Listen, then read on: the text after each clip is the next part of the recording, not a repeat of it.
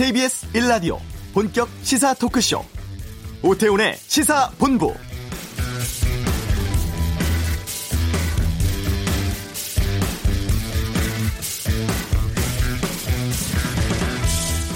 국제사회가 북한의 새로운 선택과 노력에 화답할 차례입니다. 김정은 위원장의 비핵화 결단이 올바른 판단임을 확인해 줘야 합니다. 북한이 항구적이고 공고한 평화의 길을 계속 갈 수 있도록 이끌어 줘야 합니다. 유엔의 역할이 중요합니다. 지속 가능한 발전이라는 유엔의 꿈이 한반도에서 실현되기를 진심으로 바랍니다. 국제사회가 길을 열어준다면 북한이 평화와 번영을 향한 발걸음을 멈추지 않으리라 확신합니다. 오늘 새벽 유엔 총회에서 문재인 대통령은 시종일관 한반도 평화에 대한 유엔의 역할 강조하면서 유엔을 지켜 세웠습니다. 오태훈의 시사본부 이번 문 대통령 유엔 연설에 담긴 메시지에 대해서 전문가 연결해 자세히 살펴보겠습니다. 전국 현안을 두고 펼치던 전직 의원들의 빅매치 각설하고는 추석 민심과 판문점 선언의 국회 비준에 대한 여야의 다른 시각 듣겠습니다. 명절에 자주 벌어지는 가족 간의 법적 분쟁 문제 노변의 시사법정에서 다루겠습니다. KBS 일라디오 오태훈의 시사본부 지금 시작합니다.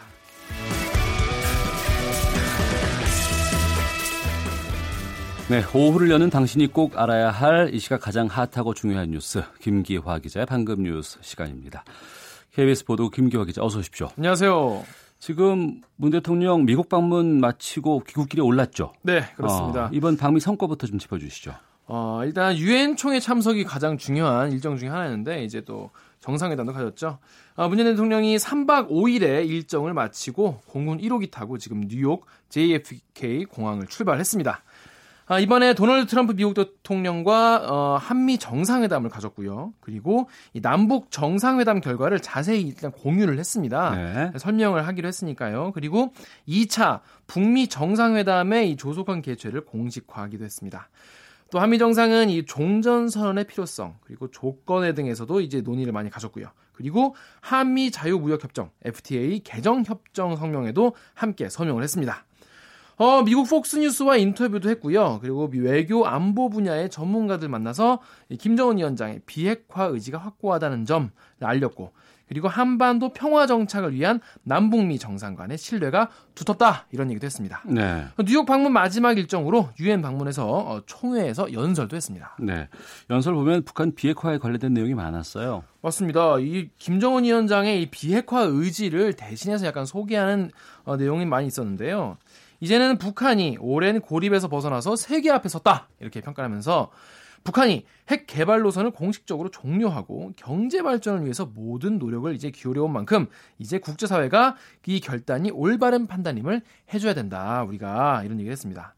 예, 그러면서 이 동아시아 철도 공동체 제안 이런 게 에너지, 경제 공동체, 또 평화 안보 체제로 진전될 출발점이 될 수도 있다. 이런 얘기도 했습니다. 비핵화 관련해서 트럼프 대통령이 긍정적인 전망 내놓았잖아요. 네, 굉장히 여러 가지 얘기를 많이 했는데요. 어, 뉴욕에서 가진 기자회견에서 이 북한의 비핵화 일정 얘기를 꺼냈습니다. 그전에는 뭐 한 번에 다 해야 된다. 뭐 뭐내 임기 내에 해야 된다 이런 얘기도 했었는데 시간표를 설정하지 않겠다 이런 입장을 처음으로 밝혔어요. 네. 타임 게임이라는 표현을 쓰면서 5개월, 뭐 2년, 3년 자기는 시간에 구애받지 않겠다. 이런 공개적인 선언을 처음으로 했습니다. 조만간 이 북한에서 핵, 미사일 관련 시설을 또 폐기할 것이다. 이런 얘기도 했습니다. 그 안보리 가서도 이런 얘기를 했지 않습니까? 맞습니다. 유엔 안보리 회의를 취임 후 처음으로 이제 주재를 했습니다. 트럼프 대통령이. 여기에서도 김정은 위원장이 평화와 번영을 원하고 있다. 이런 얘기를 하면서 2차 북미 정상회담 관련해서는 시간과 발, 장소에 대한 발표가 임박한 것 같다. 이런 느낌을, 이런 얘기를 시사하고 빠르면 몇 달 안에 매우 좋은 소식이 들려올 것이다. 이런 얘기도 했습니다. 예, 잠시 후에 좀 자세하게 알아보겠고요. 네. 국내 정치 소식부터 좀 짚어보겠습니다. 지난주에 의원실 압수수색 당했던 심재철 의원 청와대 업무 추진비 내역을 공개했어요. 네, 지금 일단 정치권은 이 문제 때문에 굉장히 분위기가 살벌한데요. 재정 정보 유출 사건이라고 이제 불리기도 합니다. 이 자유한국당의 심재철 의원이 청와대가 이 원, 어, 업무 추진비를 쓸 수 없는 심야와 주말 시간대에 2억 5천여만 원의 돈을 썼다 이런 주장을 하고 나선 겁니다. 아, 자료를 보면요, 청와대가 지난해 5월부터 지난달까지 법정 공휴일, 토요일, 일요일에 업무 추진비를 1,611건, 2억 원 좀 넘게 사용을 했습니다. 또 오후 11시 이후에 심야 시간대 사용한 건수도 231건, 4천만 원이 넘는 것으로 나타났습니다. 정부 지침에는 원래 11시 이후 또 공휴일 주말에는 쓸 수 없게 돼 있는데 이게 문제라는 거죠. 그래도 업무 연관성이 없는 술집 등에서 쓴 업무 추진비만 3천만 원 넘는다. 청와대가 명확하게 해명해라. 이렇게 촉구했습니다. 네. 그리고 압수수색에 대해서 자유한국당이 좀 크게 반발하고 있는 상황 아니겠습니까? 그렇습니다. 야당 탄압이다. 또 국회의 재갈물리기다. 뭐 이런 얘기를 하고 있는데요. 어, 제1야당에 대한 탄압으로 규정하고 긴급 의원총회를 소집했습니다. 김성태 원내대표가 이 국정감사 기간에 제1야당을 무력화시키려고 하는 것이다. 라면서 대정부 투쟁에 나서겠다. 이렇게 밝혔습니다. 어, 이 주장에 대해서 더불어민주당은 적반하장이다. 이 더 이상 불법 행위를 정당화하지 말고 검찰 수사에 심재철 의원은 협조해라. 이런 얘기를 했습니다. 이번 사건의 본질은 심재철 의원이 47만여 건의 행정 자료를 무단 열람하고 빼돌린 불법 행위다. 음. 정부와 청와대 업무 추진비 내역은요 이렇게 안 해도 어, 정, 공식 요청하면 받을 수 있다고 설명을 네. 했습니다. 음. 청와대는 이게 문제가 되느냐 이런 질문에 대해서 원래 청와대는 24시간 주 7일 근무를 한다 하면서 음. 내규상으로는 별 문제가 없다라고 해명했습니다. 네. 미 연방 준비 제도가 금리 또 인상했어요. 그렇습니다. 벌써 세 번째인데요. 미국 연방 준비 제도 FRB가 어, 연방 공개 시장 위원회 마치면서 기준 금리를 0.25% 포인트 인상했습니다. 그래서 미국 기준 금리가 2에서 2.25%로 올랐는데요. 이게 뭐 세 번째 인상입니다. 미국은 지금 뭐 올릴만 하죠. 왜냐하면 유동성도 풍부하고 또 올해 또 2, 4분기 또 GDP 성장률도 4% 넘었거든요. 네. 굉장히 높은 성장률이고 실업률도 지금 금융위기 이후로 최저치입니다. 음. 굉장히 호황이기 때문에 이런 결정할 수 있는데 지금 우리나라는 지금 지난해 11월부터 현재까지 기준금리를 계속 동결해 오지 않았습니까? 네. 1.5%인데 연준이 이렇게 치고 나가면서 미국 기준금리가 우리나라보다 최대 0.75%나 75% 포인트나 높아지게 된 겁니다. 지금 미국 금리 인상으로 지금 신흥국에 있는 자본이 빠질 수도 있지 않습니까? 이쪽으로 네. 연준이 내년까지 기준금리를 더 올릴 수도 있다 이런 방침을 밝혔습니다. 우리 금융당국은 여기에 대해서 뭐라고 합니까? 일단 당장 지금 저쪽이 더 금리가 높으니까 저로 가자 대규모로 지금 돈이 빠져나가지 않겠냐 음. 이런 어, 우려를 하는 분도 계신데요. 아직까지는 그런 우려는 많지 않다라고 합니다. 올해 3월에 이 한미 금리가 역전된 이후에 뭐 자금이 급격히 나가거나 그런 건 보이지 않았거든요. 그래서 어, 크게 문제는 아닌데 지금 미금리 인상이 우리나라보다 지금 다른 신흥국의 불안 요인으로 아. 되면서 우리나라도 이제 간접적이고 장기적으로 어, 부담을 늘리는 요인이 되지 않겠냐 이런 얘기가 나오고 있습니다. 그래서 한은도 아 우리도 좀이 금리 인상해야 되지 않냐 이런 얘기가 나오고 있기 때문에 좀 네. 압박을 받고 있는 모양새인데요. 현재 하는 기준금리는 연, 연 1, 10.5%인데 한미 지금 금리 차가 2007년 7월 이래 11년 만에 가장 커진 상태입니다. 네. 이 문제는 이 국제 금융 시장이 크게 흔들리는 경우인데 일부 취약한 신흥국 돈이 빠져나가고 그 불안이 주변으로 퍼지면서 우리나라까지 위험해질 수 있다 이런 것이죠. 알겠습니다. 김기화 기자였습니다. 고맙습니다. 고맙습니다.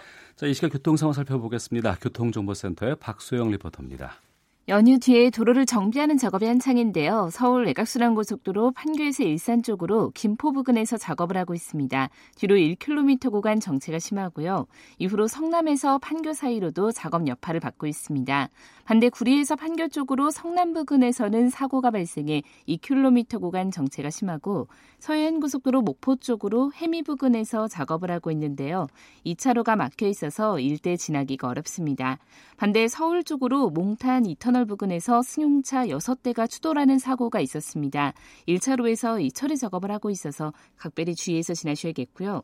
경부고속도로 부산 쪽으로 청주 부근 1차로에서 작업을 하고 있는데요. 이 부근에 사고까지 발생했습니다. 2, 3차로에서 이 처리 작업을 하고 있어서 뒤로 정체가 매우 심합니다. 우회를 하시는 게 좋겠습니다. 서울 외곽순환고속도로 구리에서 판교 쪽 성남 부근 사고 여파를 받고 있고 간선도로에서는 올림픽대로 공항 쪽 한남 부근에서 사고가 발생해 동호대교부터 밀리고 있습니다. KBS 교통정보센터였습니다.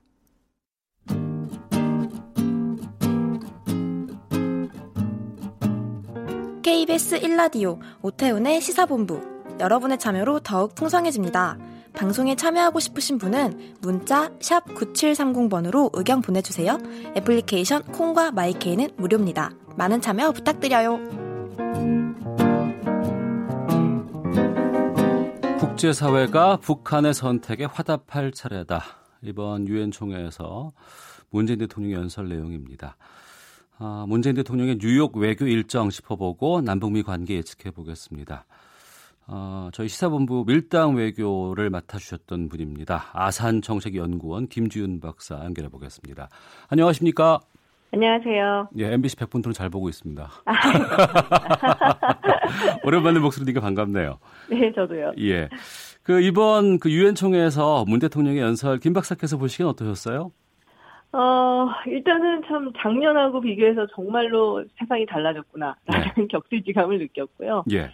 어, 저는 굉장히 좋은 내용이 많았다고 생각을 합니다. 어, 어 아무래도 뭐 방금 언급하셨다시피 북한에 이제 손을 좀 내밀면 잡아달라라는 그런 요지의 내용도 있었고, 네. 그리고 북한이 얼마나 특히 이제 김정은 위원장이 얼마나 비핵화 의지가 있었나 음. 이런 부분에 대해서 어떻게 보면은 대신해서 또 전달을 해주는 입장이었죠. 그래서 네. 국제사회 지지 또 협력 이런 걸 요청하는 어 그런 연설이었죠. 그리고 사실 이제 아직 뭐 지금 이 상황에서 굉장히 중요한 키 플레이어 중에 하나라고 한다면 미국인데 미국은 아직은 좀 미국 측의 엘리트나 이런 사람들이 반응이 좋지는 않거든요. 음. 그러니까 미국이 아니고 좀 더 확대를 해서 폭넓게 국제사회를 겨냥을 해서 한 연설이었다. 그런 면에서 굉장히 의미가 있었고요. 또 하나 굉장히 흥미로운 거는 그 일본군 위안부 문제 이야기를 예. 언급을 했었죠. 근데 이게 단순히 이렇게 일본을 비판을 한다든지 뭐 역사적인 사건을 가지고 뭐 이런 게 아니라 이걸 굉장히 인권적인 문제로 차원을 격상을 시키면서 우리도 그런 아픔이 있었다라고 언급을 했었던 날이에요. 그래서 음. 그런 부분이 사실은 제대로 가야 되는 부분이기는 합니다. 이게 한일 관계 문제뿐만이 아니라 위안부는 우리나라도 있었지만은 다른 나라의 이제 피해자들도 많았기 때문에 이걸 단순히 어떤 그 외교 관계로 보는 게 아니고 인권 차원에서 바라봐야 된다. 그래서 그런 부분에서는 새롭게 방향을 정정을 했다는 면에서 의미가 굉장히 좋았다고 봅니다. 예. 평양 정상회담 이후에 바로 방미를 한 거예요. 그리고 네. 한미 정상회담에 또 폭스뉴스 인터뷰도 했고 참 많은 행사를 소화했는데 네. 어, 이번에 그 미국 갔을 때 청와대는 전체적으로 어떤 전략을 짰다고 보십니까? 그 말씀하셨던 대로 굉장히 다양한 측면으로 좀 어떻게 보면 공격을 한 거예요. 예. 언론을 갔었고 박스뉴스 인터뷰가 있었죠. 그리고 오피니언 리더들, 뭐 CFR 컨퍼런스라든지 이런 데 갔었고 그리고 정상회담 뭐, 뭐 당연히 했었고 유엔 음. 연설까지 했는데 네. 문재인 대통령이 어 3차 남북 정상회담 끝난 이후에 어떤 행보 같은 걸 보면은 굉장히 적극적이고 공세적이에요. 음. 이전까지는 그래도 좀 이렇게 약간 설명을 해주고 조금 이렇게 수세적으로 나왔다면은 지금은 이제 어 조금의 정상회담 끝나자마자 바로 프레스센터 가서 기자회견을 한 것부터 시작을 해서 네. 굉장히 좀 뭐랄까 적극적으로 설명을 하려는 그런 모습을 보이고 있죠. 음. 그리고 미국 측에서 가지는 의심 같은 부분, 특히 이제 종선 선언과 관련된 부분은 아주 적극적으로 설명을 하는 그런 일정들을 소화를 해내고 있고, 그래서 어 뭐랄까요, 제가 문재인 대통령이 아 이런 굉장히 좀 어, 무서운 면이 있구나. 네. 뭐 좋은 의미로의 무서운 면입니다. 이거는 그래서 음. 어, 굉장히 또 새로운 면모를 보고 있는 중입니다. 네. 그 앞서서 트럼프 대통령에 대해서는 적대적이라고 보는 미 언론계라든가 미국의 네. 엘리트 사회들 이번 그 3차 남북 정상회담이라든가 아니면은 그 문재인 대통령의 방미 일정 보면서 좀 어떤 반응들을 보여요?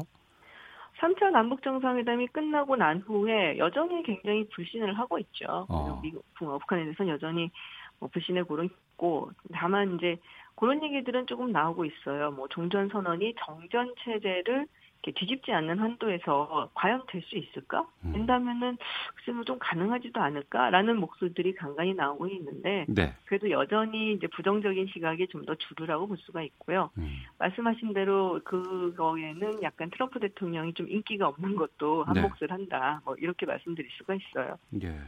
그러면 그 부정적이라는 시각이 계속 어, 유지가 된다고 하면 이건 트럼프 때문입니까? 아니면 북한을 못 믿어서 하기 때문입니까? 둘 다인 거죠. 어. 사실 이거를 만약에 오바마 대통령 전임이었던 오바마 대통령이 추진을 한다고 했으면은 예. 물론 공화당 측에서는 굉장히 격렬하게 비난을 했겠지만 그래도 민주당에서는 어느 정도 조금 지지를 하는 목소리가 나왔을 거예요. 음. 근데 지금 같은 경우는 사실 이 정책 자체가 어, 공화당에서 선호하는 방향도 아닌데다가 음. 또 민주당은 반대당의 대통령이 더군다나 자기들이 그렇게 뭐 신뢰하지 않는 대통령이 끌고 가고 있으니까 음. 더더욱 어뭐이 대북 정책에 대해서 인기가 없는 거죠. 네. 물론 이제 북한과의 어떤 안 좋은 관계 이것도 굉장히 많이 차지하긴 합니다. 예.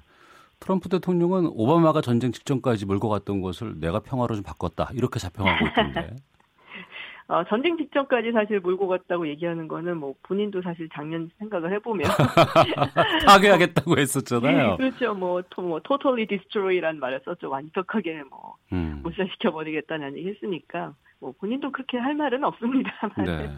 네. 이번에 여러 가지 변화가 보입니다만 그 중에서도 저는 좀 유심히 보는 것이 그 북한에게 계속 비핵화 조치를 계속 해야 네. 된다라고 요구만 하다가 이제는 상응 조치라는 게 나왔어요. 네. 그 미국이 어떤 카드를 내놓을지가 관심인데. 뭐 큰 카드를 내놓지는 않을 거예요. 사실 음. 북한이 가장 원하는 거는 경제 제재를 해제하는 건데 뭐 네. 이거는 거의 막바지에 갈 거고요. 음. 그래도 손쉽게 크게 뭐 정치적, 뭐 경제적 아니면 법적인 그 뭐랄까 이렇게 어, 구속력이 없이 할 수 있는 게 사실 종전선언입니다. 네. 어, 문재인 대통령도 여러 번 얘기를 했지만 종전선언은 정말 그야말로 정치적인 선언이에요.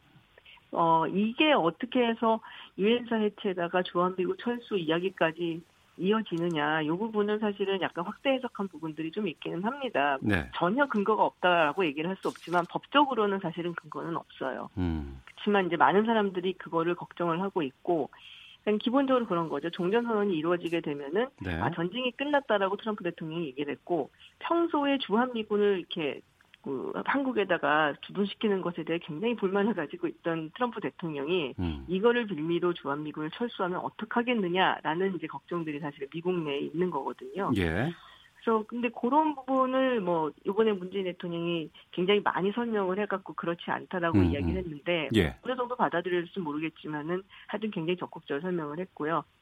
그래도 트럼프 대통령이 크게 무슨 뭐 의회를 거친다든지 아니면은 법적인 구속력이 없이 할 수 있는 게 종전선언이죠. 우리 현 상태에서는 북한에서도 그렇게 높은 수준은 아닌 음. 어, 종전선 낮은 수준의 종전선언을 바라고 있으니까 그 정도는 아마 해둘 수 있지 않을까. 물론 이제 북한이 비핵화 관련해서 어떤 행동을 하느냐에 따라 달려 있습니다. 네.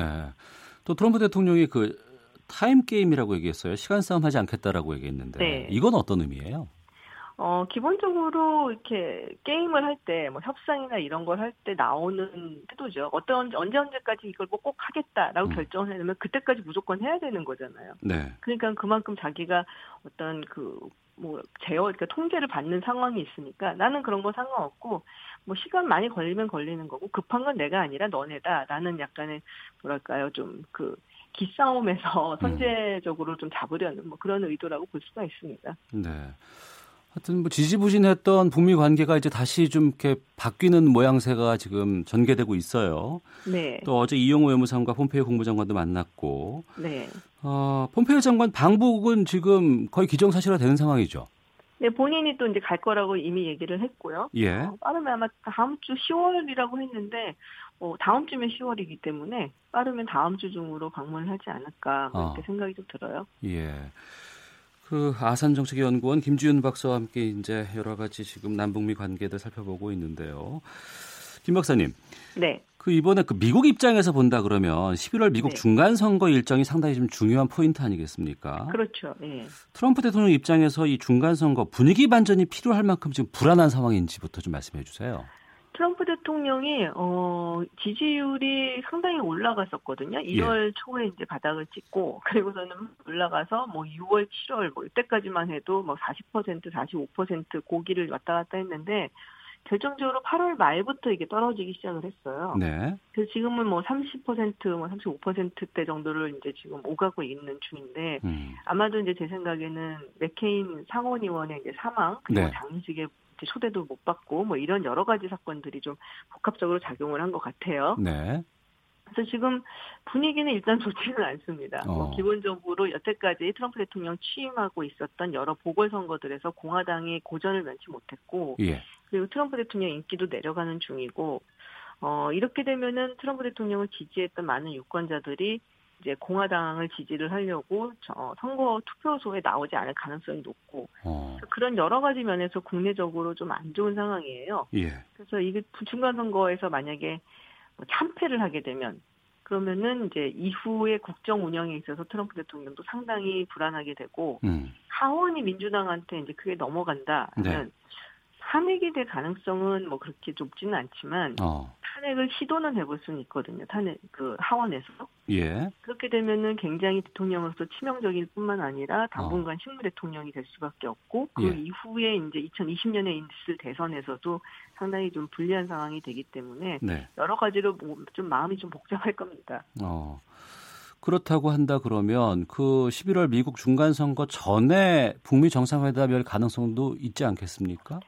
많은 사람들이 그렇게 봤죠. 예. 북미 정상회담, 싱가포르 북미 정상회담 했을 때 상당히 좀, 좀 재미를 봤거든요. 트럼프 음. 대통령이 속된 말로. 네.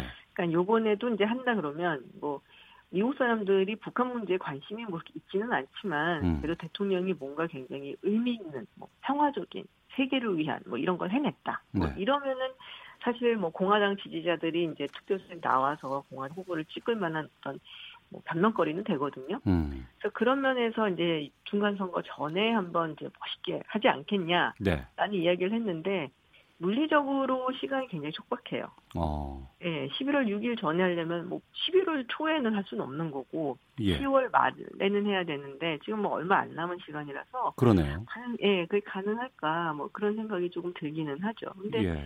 잘 되고 북한 측에서 정말 어, 만족할 만한 어떤 핵 리스트 뭐 이런 거 미국이 어. 원하는 걸 내놓는다 그러면은 최대 한 빨리 잡아서 중간 선거 전에 이렇게 짜잔 하고 내놓고 싶은 거는 뭐 트럼프 대통령의 마음이겠죠. 예. 그 바로 그 부분인데요. 네. 그러니까 이제 북미 정상회담이 트럼프의 중간 선거에 도움이 되고자 한다 그러면 이벤트성으로는 열리는 게 도움이 되는 부분이 있을 것 같고 그렇죠. 또 하나는 그 정상회담에서 나오는 결과가 미국민들의 마음을 사로잡을 수 있을 만큼의 수준까지는 나와야 된다는 거 아니겠습니까? 어, 사실 미국 일반 대중들은 이게 어느 정도 수준이 맞다, 뭐 이게 굉장히 만족스럽다라는 거를 뭐 판단할 만큼 북한에 예. 관심이 많지도 않고 사실 어. 비핵화 부분에 대해서 전문적인 지식이 있는 건 아니죠. 예. 다만 이렇게 내놨을 때 이게 굉장히 어 이거 굉장히 획기적인데 하고 언론에서 얘기를 할 수가 있고 오피니언 리더들 뭐, 뭐 정계나 이런 외교 분야에 있는 전문가들이 나와서 아, 이건 굉장히 업적 중에 하나라고 할 수 있다라고 칭찬을 받을 수 있을 만큼의 뭐가 나와줘야 되는데 네. 만약 그걸 자신을 할 수가 없다면은 굳이 중간 선거 전에 할 이유는 없겠죠. 어. 그 중간 선거에서 트럼프 대통령의 참패는 어느 정도의 수준이라고 보면 될 것 같고 선방은 또 어느 정도의 수준이라고 보면 될까요? 지금 상황으로는 일단은 하원은 거의 민주당에 넘어가는 것이 아니냐라는 얘기가 많이 나오고 있고요. 예. 상원을 빼앗긴다면은 그거는 굉장히 큽니다. 어. 예, 지금 상원은 사실은 이제 민주당이 굉장히 불리한 구조에서 선거를 치러야 되거든요. 예. 그러니까 지켜야 되는 의석은 굉장히 많고 그 와중에 모두 다 지키고 공화당으로부터 한 두어 석 정도는 더 가져와야 되는 그래야지 이제 상원의 과반을 차지하게 되는데 네. 그래서 전반적으로 그러기엔 좀 힘들다라고 봐왔었는데 요새 분위기가 그렇게 좋지가 않아요 공화당한테. 어. 만약에 상원까지 뺏긴다 그러면은 그거는 상당히 큽니다. 네. 그렇다고 하면 네. 우리 정부도 그렇고 북한도 그렇고 트럼프가 수세적으로 몰리, 몰리는 상황에서 이 비핵화라든가 아니면 그 북한의 어, 종전선언 이 부분이 좀 나올 수 있을 것- 것까지 계속 협상을 하기가 좀 부담스럽지 않을까 싶은 마음도 있거든요. 어, 그렇죠. 그리고 사실 그래서 북한 측에서는 지금 굳이 서두를 필요가 뭐가 있겠냐라는 이제 얘기도 있다고 해요. 예. 뭐 이후에 중간선거 이후에 트럼프 대통령이 어느 정도 그 국정 운영 능력을 발휘해 줄지 상황이 또 어떻게 바뀔지 모르니까 음. 그런 부분이 좀 불안하긴 한데 어 북한 입장에서도 사실 한국도 그렇고 그래서 최대한 이제 중간 선거 전까지 일단은 진도를 나갈 수 있는 데까지 나가보자라는 생각인 것 같아요 현재로서는 어. 그래서 어떤 상황이 되더라도 되돌리기가 조금 힘든 그래서 이제 문재인 대통령도 굉장히 적극적인 행보를 보이는 것 같고요. 예. 네, 그래서 일단은 이제 뭐 많이 많이 뺄 수 있으면은 빼보자 뭐 이런 음. 것 같아요. 네, 알겠습니다. 자, 지금까지 아산정책연구원 김지윤 박사와 함께했습니다. 오늘 말씀 고맙습니다. 고맙습니다.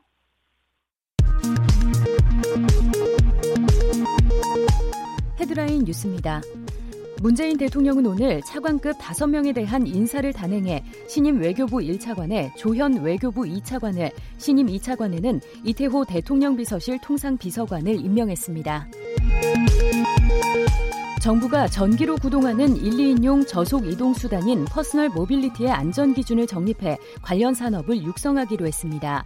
또 해외 송금업자의 송금 한도를 고객 1인당 연간 3만 달러로 상향 조정하기로 했습니다. 이른바 김영란법 시행 이후 기업의 접대비가 2천억 원 넘게 줄어든 것으로 나타났습니다. 전국의 미분양 주택 물량이 한 달 전보다 소폭 줄었지만 악성 미분양으로 꼽히는 준공 후 미분양 물량은 10% 가까이 늘어난 것으로 나타났습니다. 지금까지 라디오 정보센터 조진주였습니다.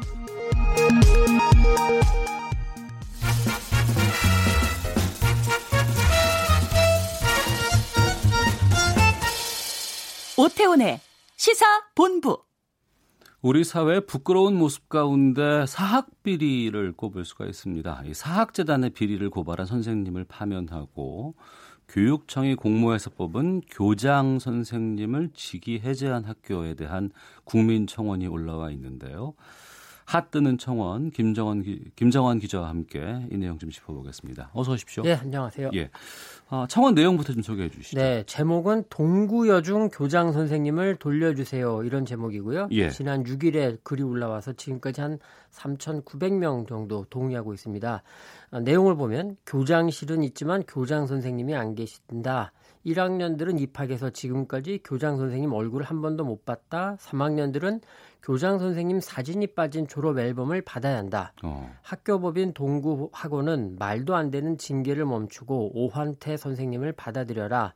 서울시 교육청은 동구여중 정상화에 빨리 나서라. 국회는 이번 정기국회에서 사학법을 개정하라. 이 주요 내용입니다. 네. 학교 홈페이지를 가봤는데요. 학교장 인사말 코너가 있는데 교장 선생님 이름은 없고 그냥 음. 짤막하게 동구여중 홈페이지를 방문해 주신 여러분을 진심으로 환영합니다. 딱 요 문장만 있었습니다. 네. 그 학교에 교장 선생님이 안 계시는 거 아니에요? 그렇습니다. 그 동구여 중에 무슨 일이 있었던 거예요? 네, 일단 동구여중을 보면 학교법인 동구학원이 운영하고 있는데요. 서울 성북구에 있고요. 1942년에 설립됐으니까 역사는 좀 됐습니다. 음. 아, 현재 학생 수는 453명, 교원은 10명인데 내용을 보면 그야말로 우리나라 사학의 속살, 안 좋은 속살을 그대로 보여주고 있습니다. 사연이 조금 긴데요. 잘 들어보시기 바랍니다. 이 동구 학원 문제가 외부에 알려진 건 2012년입니다. 네. 에, 동구 학원 소유의 또 다른 학교 동구 마케팅 고등학교에 안종훈 선생님이 이 서울시 교육청에 재단 비리를 제보를 해서 감사에 들어가서 수십 건을 적발했는데 학원 측에서는 2014년 이 안종훈 선생님을 파면했습니다. 어. 아, 그리고 교원 소총 심사위는 이 안 선생님에 대한 파면 처분을 취소를 결정해서 복직을 하셨는데 이 동구학원이 다시 파면을 했어요. 음. 그러니까 소총 심사위가 또 파면 취소, 파면 취, 처분 취소를 결정했고 네. 그러자 이번엔 받아는 드렸는데 수업을 주지 않고 그냥 직위 해제를 시켜버립니다. 음. 그래서 2016년 9월에 서울시 교육청이 동구학원 이사진의 임원 취소 승인을 취소를 했고요. 취임 승인을 취소하고. 그렇습니다. 그래서 지난해 3월에 임시 이사 관선 이사죠. 예. 파견해서 이 동구학원의 비리가 정리가 되고 학교가 정상화되나 보다 이랬는데 네. 법원이 고춧가루를 뿌렸습니다. 아, 서울시 교육청의 임원 취임 승인 취소가 지나쳤다 이렇게 판단 판결을 내렸고 음. 그래서 쫓겨났던 재단 측 이사들이 복귀를 했습니다. 근데 이거하고 동구여중 교장 선생님이 안 계시는 거하고는 어떻게 연결이 되는 거예요? 네, 그 서울시 교육청이 파견한 관선 이사들이 지난해 5월에 동구여중의 교장 선생님을 공모를 했습니다. 관선 이사가 그렇습니다.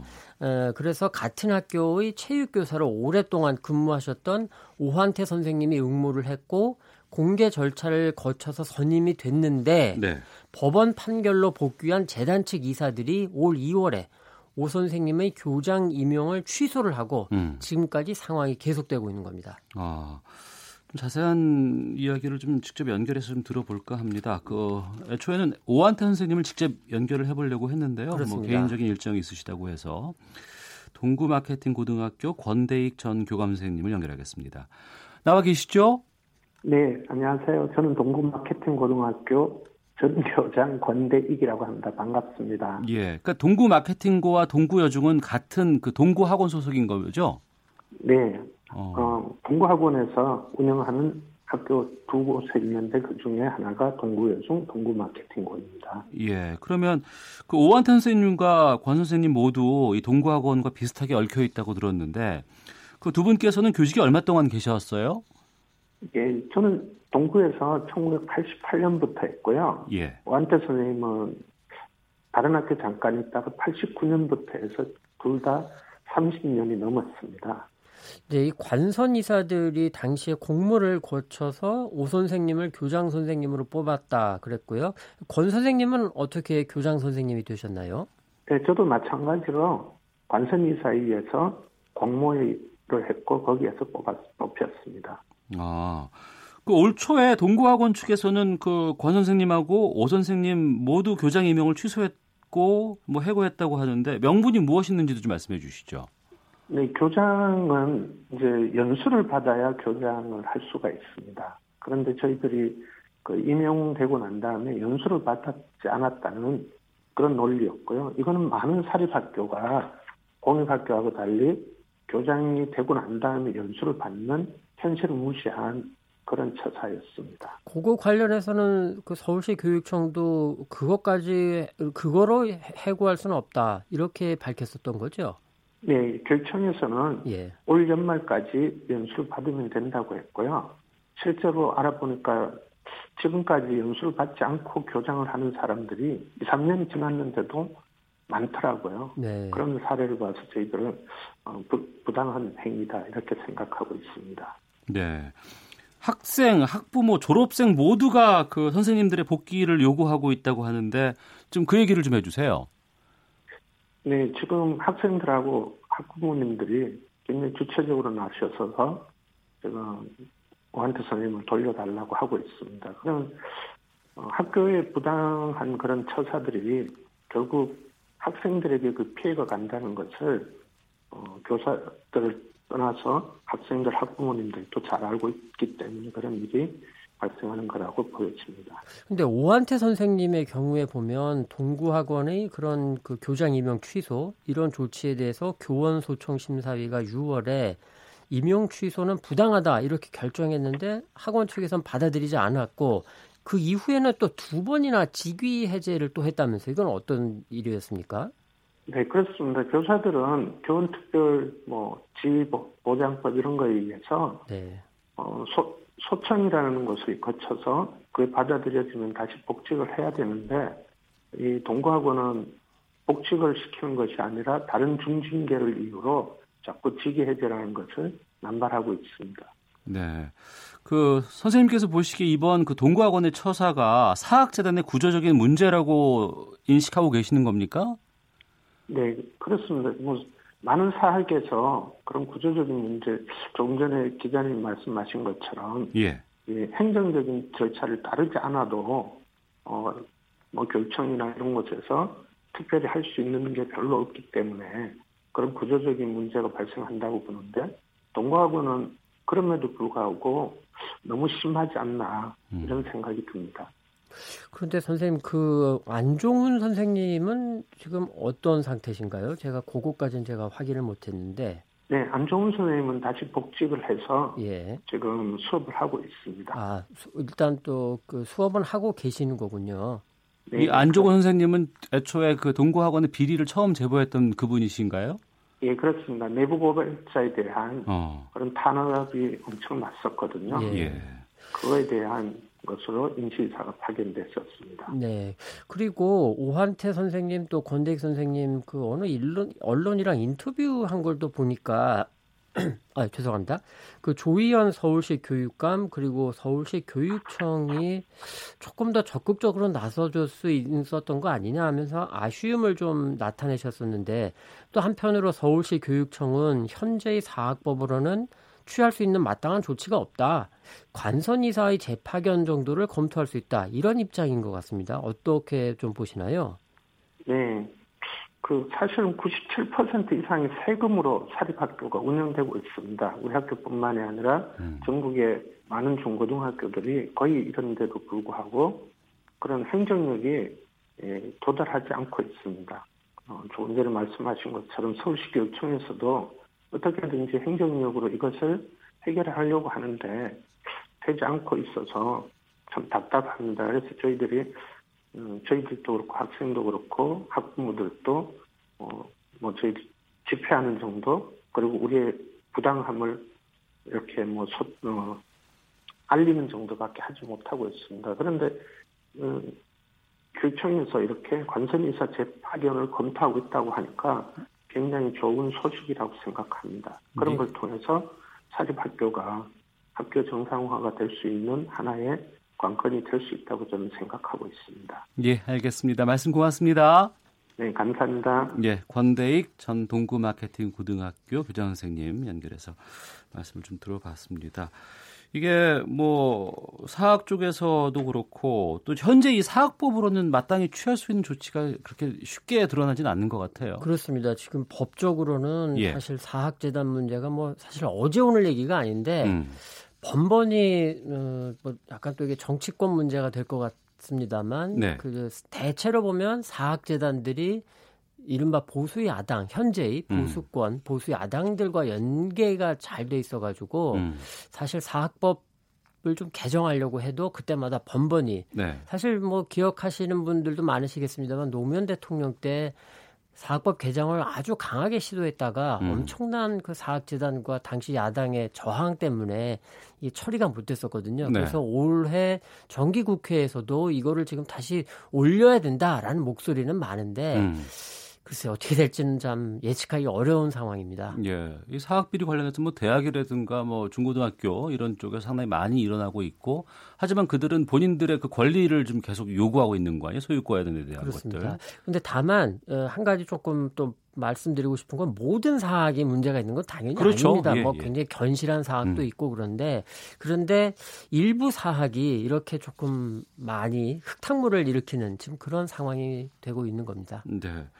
게다가 여기에는 지금 그 국민들의 소중한 세금이 다 들어가서 그렇죠? 운영이 되고 있는 그 부분이 크기 때문에 네. 어, 사학의 뭐 구조적인 비리 이거 해마다 터지고 있는데 국회 쪽에서 좀 발빠르게 좀 움직여야 되지 않을까.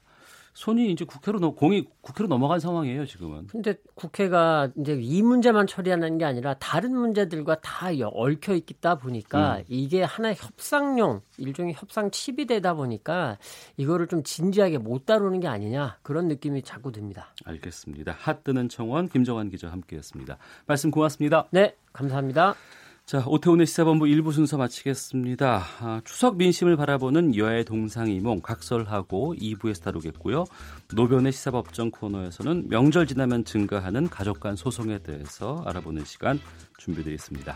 뉴스 들으시고 잠시 후 2부에서 뵙겠습니다.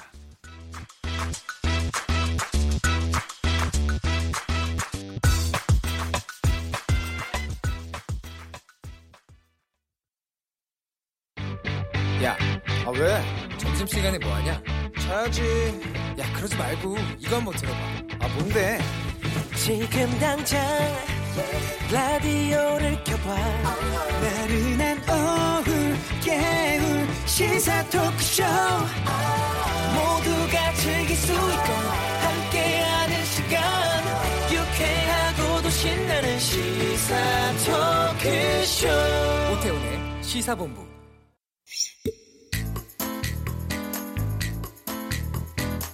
평화를 어, 경제로 어, 견인하라라고 하는 어, 이번 우리 국민들의 추석 민심에 귀를 기울이면서 초상, 초당적인 후속 대책 마련에 앞장서겠다. 비핵화 진전 속도에 비해서 남북 관계 개선이 과속하고 있는 것이 아닌가라는 우려가 있다는 것을 공통적으로 확인하였습니다. 경제 관련해서는 우려가 압도적으로 많았습니다. 가는 곳마다 제발 먹고 살게 해달라고 아우성이었습니다. 부동산 가격의 이원화로 인한 지방에 계신 분들의 심각한 자괴감 또 낙담 이런 것들이 대단히 심각한 수준이라고 생각합니다. 네, 촌철 살인의 명쾌한 한마디부터 속 터지는 말, 막말까지 한 주간의 말말말로 정치권 이슈 정리해보는 각설하고 시간입니다. 아, 방금 들으신 윤호중 민주당 사무총장, 김용태 자유한국당 사무총장, 김관영 바미당 원내대표, 바른미래당 원내대표 아, 세 분의 이번 추석 연휴 지난 이후의 민심에 대한 여러 가지 의견들을 제가 들어봤는데요. 추석 연휴를 마친 여야는 일제히 민심의 따끔한 질책 받들겠다라고 다짐을 합니다. 아, 다만 같은 추석 민심이지만 여야가 강조하거나 부각한 부분은 다 다르죠. 자, 최민희 더불어민주당 전 의원, 김용남 자유한국당 전 의원 두 분과 함께 관련된 이야기 나눠보겠습니다. 두 분 어서 오십시오. 네, 안녕하세요. 예. 최민희 의원께서는 지난 화요일에 저희 방송에 오셔서 여러 가지 네. 얘기도 해주셨고 김용남 의원께서는 어떻게 보내셨습니까? 추석 연휴. 뭐 연휴 잘 쉬었습니다. 민심은 좀 많이 들으셨어요. 저를 비롯해서 한국당의 모든 국회의원과 당협위원장은 활발한 지역 활동을 이번 추석 명절에 하긴 좀 어려운 상황이었습니다. 왜냐하면 네. 한국당 지도부가 친절하게 음. 추석 연휴를 앞두고 전국의 국회의원을 비롯한 이제 현역 당협위원장을 모두 자른다 이렇게 발표를 해 주셔서 네. 이제 지금 당협위원장 맡고 계시잖아요. 내일 모레까지입니다. 아 그러세요? 저를 비롯한 모든 당협위원장이 다 잘리기로 지금 돼 있기 때문에 아, 100% 모두 다? 예, 100% 모두 다. 어. 아, 모두 일단 다 자르고 새로 임명하겠다고 하고 있어서 이제 예.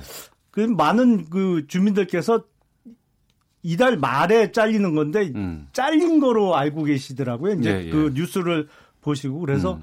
여기저기 다니면서 인사하시면 어 잘린 사람이 어떻게 이렇게 열심히 다니냐 이런 말을 들을 수밖에 없는 상황이라 네. 저뿐만 아니라 뭐 전국의 한국당 국회의원과 당협위원장들이 추석 명절은 예전과 달리 조금 좀 음. 한가하게 보낼 수밖에 없는 상황이었습니다. 오늘 김영남 의원께서 하실 말씀 참 많으실 것 같은데요. 네, 이쪽 저쪽으로 많으실 것 같아서 아주 예. 바람직한 현상이라고 생각합니다. 근데 진짜 밀어붙이니까 또 되네요. 지역위원장 그렇게 다 사퇴시킨다 하니까. 아, 사실은 이제 모 인사께서 그래서 지금 한국당을 가리켜서 이제 공동묘지 같다라는 표현을 쓰신 적이 있는데 음. 사실은 이게 당이 발칵 뒤집혀야 되는데 그것도 어느 정도 에너지가 있고 생기가 넘쳐야 그러는데 뭐 그냥 무덤덤하게 그러면서 어, 속으로 지금 삭히고 있는 분위기가 아닌가 싶습니다. 예. 최민희 의원께서 보시는 이번 그 추석 민심은 어떤 편이었어요? 두 가지였어요. 남북 정상회담 음. 그리고 남북 정상회담 이후에 이제 대통령께서 바쁘게 유엔도 가시고 명절을 반납하셨잖아요. 예, 예. 그러니까 그게 어쨌든 대통령이 열심히 일한다. 음. 이게 의외로 70대 이상의 어르신들 사이에 그런 얘기가 있어요. 부지런하게 일한다 이런 어, 거. 어. 그다음에 경제 문제도 이슈였는데 특히 일자리 때문에 큰일이다 걱정을 하셨는데 그게 워낙 경제 문제는 한가위 이전부터 있었던 문제니까 예. 이번엔 남북 정상회담의 여러 가지가 되게 신기하셨던 것 같아요. 음. 카퍼레이드 같이 한 거라든지 예, 예. 어, 두분 정상이 같이 한 거라든지 그다음에 리설주 여사가 얄미우세요. 음. 음. 그 대통령께 아, 그 말씀 에서 예, 예, 예, 얄미우세요라는 예. 표현 했잖아요. 운동 열심히 한다고. 네, 네. 네. 안 힘들다고. 그러니까 그런 그렇게 친해졌냐 신기한 음. 분위기. 아. 네, 그런 거고 평화를 경제로는 이제 제가 주로 말씀드린 거고. 예, 예. 그 이렇게 어떻게 평화 잘 돼서 개성공단이라도 열고 개성공단 100개 하면 경제가 나아지지 않겠습니까? 음. 라고 제가 이제 많이 말씀을 드렸고 고개는 끄덕이셨지만 네. 역시 남북관계 이슈는 이렇게 되게 희망이 부풀고 그러는데 남북 관계를 보고 있으면 그런 생각 안 드세요? 담벼락이 이렇게 있는데 희망의 네. 평화와 음. 어, 절망의 전쟁. 담 넘어서는. 어, 네, 네. 그 담벼락을 걷는 아슬아슬한 심정이었던 것 같습니다. 네. 어, 남북 정상회담 끝났고 이제 뭐 미국에서의 여러 가지 이제 일정도 지금 마무리됐고 예. 추석 연휴 끝나고 나서 이제 여야가 이제 여러 가지 화력들을 좀 집중할 부분이 있을 것 같아요. 자유한국당 쪽에서는 어떤 쪽이라고 보세요? 아무래도 지금 어려운 경제 사정에 대해서 정부 여당 쪽에서 연말이 지나면 괜찮아질 거다 이런 식의 대답을 많이 내놓지 않았습니까? 근데 예.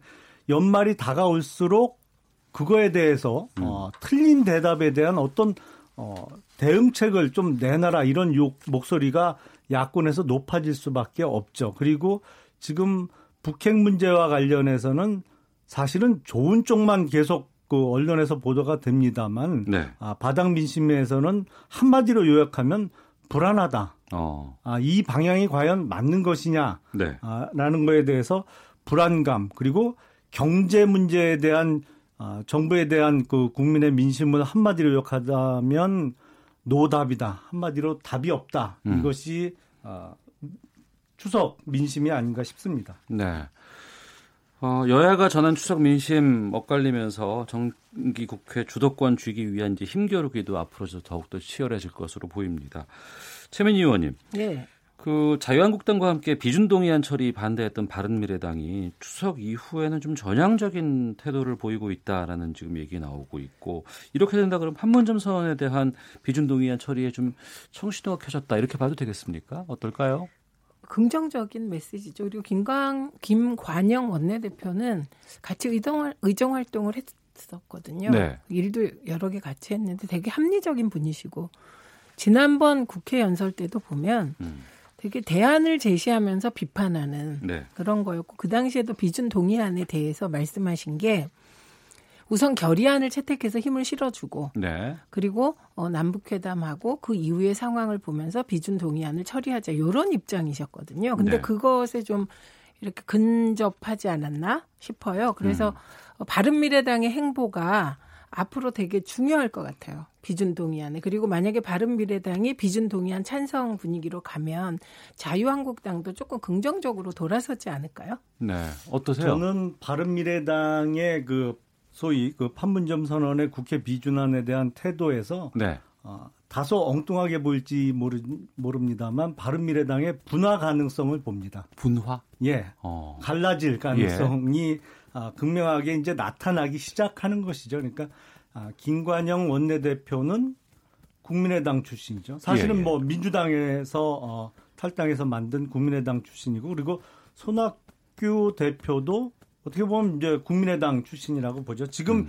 이 문제에 대해서 소위 바른정당에서 어 바른미래당으로 옮겨오신 분들 대표적으로 유승민 의원의 목소리가 안 나오고 있거든요. 그리고 네네. 아, 뭐 하태경 의원은 나름대로 뭐 이야기를 하고 있습니다만 거긴 뭐 아, 워낙 혼자 좀 이렇게 활동하시는 분이라 음. 아, 바른미래당 출신들의 분위기를 대변한다 보기는 좀 어렵고요. 그래서 네. 이런 판문점 선언을 비롯한 남북 문제에 있어서 바른미래당이 향후 멀지 않은 미래에 분화될 가능성을 엿볼 수 있다라고 생각이 듭니다. 음, 그러면은 그 일부가 자유한국당 쪽으로 오실 수 있다? 예, 지금 그게 내년 초쯤 될 가능성이 높지 않나 싶습니다. 그러니까 예. 내년 초에 있을 자유한국당의 새 대표를 뽑는 전당대회를 이른바 아, 통합 전당대회로 치를 계획을 갖고 있는 당내 일부 세력도 있고요. 그리고 아, 바른미래당의 당내 사정도 그쪽으로 그러니까 아, 바른정당 출신들이 계속 못 있고 어, 바른미래당을 나와야 되는 상황으로 흘러갈 가능성이 높아 보입니다. 예, 그 일부 언론에서 일부 보수 언론이었던 것 음. 같은데 유승민 전 후보에 대해서 여러 가지 뭐 방향에 대해서 얘기를 하는 기사가 났었고 그게 많은 회자가 좀 됐었거든요. 그러면 유승민 후보가 전 후보가 대통령 후보까지 해서 하셨던 분이니까 네. 이분이 오실 수도 있다는 입장이신 것 같은데요. 그런 시나리오가 일부에서 짜여지고 있는 것으로 알고 있습니다. 어. 그래서 그 물론 이제 이게 아직 확정된 사실은 아닙니다만 네. 아, 바른 미래당의 당내 상황 그리고 한국당 내에서 소위 세력 간의 당선 가능성을 가장 높일 수 있는 후보 찾기가 같이 결합되면 음. 아, 그런 가능성도 생기지 않나 싶습니다. 네, 최민희 의원님 이번에 그 정계 개편 관련해서 뭐 민주평화당 의원들이 시기를 봐서 좀 일부가 넘어올 것 같다라 뭐 이런 얘기가 좀 들리기도 하고. 네, 일부 의원님들이 이제 기성 인사도 같이 안 하고 지도부하고 예, 예. 그리고 뭐 그 추석 그 인사 붙이는데 현수막 붙이는데 파란색 붙였다면서요? 파란색을 붙이고 그랬다고 합니다. 예, 예. 그런데 그 개인적으로 의원님들이 어떤 음. 생각을 하는지는 모르겠지만 네, 네. 이건 민주당에서 받아줘야 되는 거고 음. 민주당의 구조가 지도부가 설사 받고 싶다고 할지라도 안 그럴 것 같은데요. 네, 네. 예, 지도부가 받고 싶다고 할지라도 당원들의 정서가 민주당은 굉장히 중요하거든요. 어. 그래서 저것은 별로 실현 가능성이 없는 시나리오라고 봅니다. 아 그래요? 네. 어. 갑자기 지금 국회 비준 얘기하다가 지금 그러게요. 네. 여기까지 얘기를 잠시 옆길로 샜습니다. 그럼 다시 돌아와서 그러면 자유한국당 쪽에서는 어 바른미래당에 말씀하신 대로의 일부 네. 변화가 있고 탈당이 이루어진다거나 흡수 통합이 이루어진다 그러면 그쪽에서는 계속해서 비준에 대해서 막고자 하는 입장을 계속 견지하시겠네요. 그렇습니다. 일단은 판문점 선언이나 평양 공동 선언의 내용 대부분이 네. 사실은 유엔의 대북 제재 위반이 될 가능성이 높고요. 음. 그리고 음. 이걸 국회 비준을 하기에는 이 비용이 얼마나 들지 네. 이게 확정이 돼야 국회 비준을 할 수가 있는데 음. 이게 100조가 들지 200조가 들지 모르는 상황이기 때문에 국회 비준을 할 수 있는 현실적인 그 뭐랄까요 상황 자체가 안 되는 것이기 때문에 아, 반대할 수밖에 없습니다. 네. 그러면은 그 국회 비준의 자유한국당 입장에 대해서는 어떻게 보세요? 네, 워낙 정치가 생물이어서요. 음. 지금까지는 김용남 의원 말씀 같은 입장이었지만 앞으로는 얼마든지 바뀔 것 같고 특히 바른미래당의 입장 변화가 자유한국당의 변화를 촉발시키는 계기가 될 수도 있다고 봅니다. 네. 자, 그리고 유은혜 사회부총리 겸 교육부 장관 후보자에 대한 인사청문회가 지금 난항을 겪고 있습니다. 오늘까지 청문 경과 보고서 채택하는 날이라고 제가 들었어요. 맞습니까? 네, 근데 청문 경과 보고서가 채택되지 않아도 예. 대통령께서 임명하실 수 있죠. 그러니까 지금 일정을 보면 만약에 채택이 안 되면 네. 어 청와대로 정부로 다시 넘겼다가 다시 아 정부에서 다시 요청을 하나요? 예, 예. 그 일정을 좀 소개해 주세요. 정부에서 다시 음. 인사청문 보고서를 어, 보내달라는 요청을 할 수 있고요. 그러니까 재송부를 하는 예, 거죠. 예. 제 기억으로는 그게 3일인가요? 3일인가가 네. 지나면 그 다음부터는 이제 대통령께서 임명을 하실 수 있죠. 법적으로는. 음. 예, 예. 그런데 저는 윤회 후보에 대한 그 지명은 철회돼야 된다라고 생각을 합니다. 음. 왜냐하면 이게 다른 부처도 아니고 아, 우리나라의 미래가 결, 걸린 교육과 관련된 부처인데 적어도 도덕성이 좀 결여되어 있으면 전문성이라도 있어야 돼요. 네. 그러면 네. 능력이 있으니까 좀 하자가 있더라도 아, 쓴다. 음. 뭐 이게 말이 되는데 사실 유은혜 후보는 교육부 장관이 돼야 되는 이유를 본인도 얘기했지만 엄마로서 자녀를 키워봤다는 것밖에 없거든요. 아니 그런 식으로 교육부 장관 후보자를 따지면 우리나라에 한 3천만 명쯤 있습니다. 엄마로서 아빠로서 자녀 키워본 사람이 뭐 교육부 장관의 후보가 될 수 있다면 그래서 이 부분은 대통령께서도 법적으로는 가능할지 모르겠습니다만 네. 더 이상 고집 피우실 일은 아니지 않나 싶습니다. 최빈님. 아, 너무 과하세요. 윤회 그 의원에 대해서 제기된 후보에 대해서 제기된 문제점들은 사실 음. 도덕적으로도 네. 그게 뭐 결정적 한 방이 없는 거 다 인정하는 거 아닙니까? 음. 그리고 어, 사실 교육에 대해선 유은혜 의원이 지금 재선하면서 계속 교육위에서 하고 있기 때문에 교육에 네. 대한 많은 천착이 있었습니다. 그렇기 음. 때문에 뭐 좀 과한 표현이세요. 그러면 그 청문 경과 보고서 채택이 안 되더라도 청와대에서 임명할 수 있을 것 같다? 예, 그 임명할 수 있습니다 법적으로 예, 예. 예 그런데 예. 그럴 경우 정치적인 부담이 생기잖아요. 예. 그러니까 국회에서 음. 웬만하면 좀 처리해 주시길 기대합니다. 예, 기대하는 것과 통과되는 것까지 차이가 있겠죠. 네. 지켜보겠습니다. 자, KBS 라디오 오태훈의 시사본부 최민희 전 더불어민주당 의원, 김용남 전 자유한국당 의원과 함께 각설하고 진행하고 있습니다. 헤드라인 뉴스입니다. 대한상공회의소가 최저임금 결정을 세 단계에 걸쳐 하는 방안을 정부에 제안했습니다. 남북이 9월 평양 공동선언에도 명시한 14선언 11주년 기념식을 다음 주 평양에서 여는 방안을 협의 중인 것으로 알려졌습니다. 지난달 청약통장 가입자 수가 2,400만 명을 돌파했습니다. 내일부터 차량 모든 좌석의 안전띠를 반드시 착용해야 합니다. 서울시 교육청이 머리카락 길이는 물론 염색과 파마에 대한 규제를 완전히 없애라고 서울시내 중고등학교에 권유했습니다. 지금까지 라디오 정보센터 조진주였습니다. 이어서 기상청의 송소진 씨입니다. 미세먼지와 날씨 정보입니다. 전국적으로 공기가 깨끗해서 시야가 탁 트여 있습니다. 먼 곳의 풍경도 잘 보이고 있는데요. 오늘 미세먼지 농도가 전국이 좋음에서 보통 단계를 유지하겠고 내일도 대기 확산이 원활해서 대기 상태가 청정할 것으로 예상됩니다. 오늘 전국이 대체로 맑겠지만 동풍의 영향을 받는 강원 영동과 경상 동해안 지역은 구름이 많이 끼는 가운데 낮 동안 빗방울이 떨어지는 곳이 있겠습니다. 해안 지방과 제주도에는 오늘 바람이 강하게 불겠습니다. 한낮 기온은 서울과 대전, 부산 24도, 대구 23도, 광주 25도 등으로 어제와 엇비슷하겠습니다. 해가 진 이후에는 빠르게 쌀쌀해지니까요. 큰 일교차를 주의하시기 바랍니다. 내일은 전국에 구름이 많이 끼겠고 제주도는 밤에 빗방울이 떨어지는 곳이 있겠습니다. 모레 토요일에는 경상 해안과 제주도에 가끔 비가 오겠지만 그 밖에 전국은 주말 동안 구름만 다소 지날 전망입니다. 현재 서울의 기온은 23.5도입니다. 미세먼지와 날씨 정보였습니다. 이어서 이 시각 교통 상황을 KBS 교통정보센터 박소영 씨가 전해드립니다.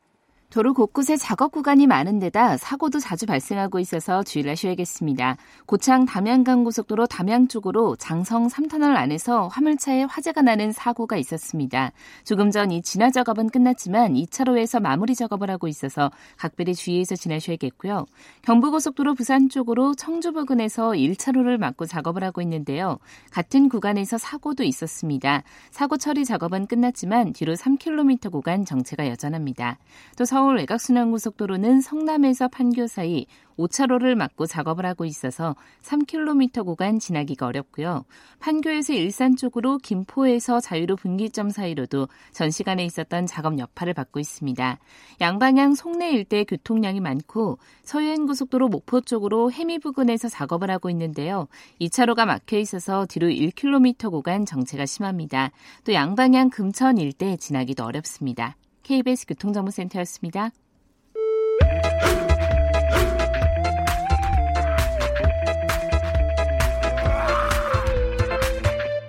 오태우래 시사 본부.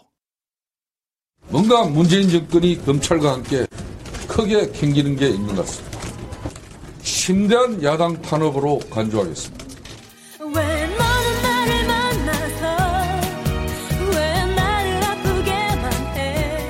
자유한국당 김성태 원내대표의 발언인데요. 청와대와 정부 부처의 업무 추진비 사용 내역이 담긴 파일 습득 경위를 놓고 정부와 갈등 빚고 있습니다. 심재철 자유한국당 의원이 청와대가 술집에서만 3,100여만 원을 썼다. 부적절한 업무 추진비 사용 내역 일부를 공개했고 또 심재철 의원의 압수수색을 둘러싼 여야 간의 대립도 정기국회를 어렵게 만들고 있는 상황인데요. 최민희 전 더불어민주당 의원, 김용남 전 자유한국당 의원과 함께 학설하고 이어가겠습니다. 김용남 의원님, 이그 네. 그, 어, 업무 추진비 어떤 내용인지 좀 소개해 주세요.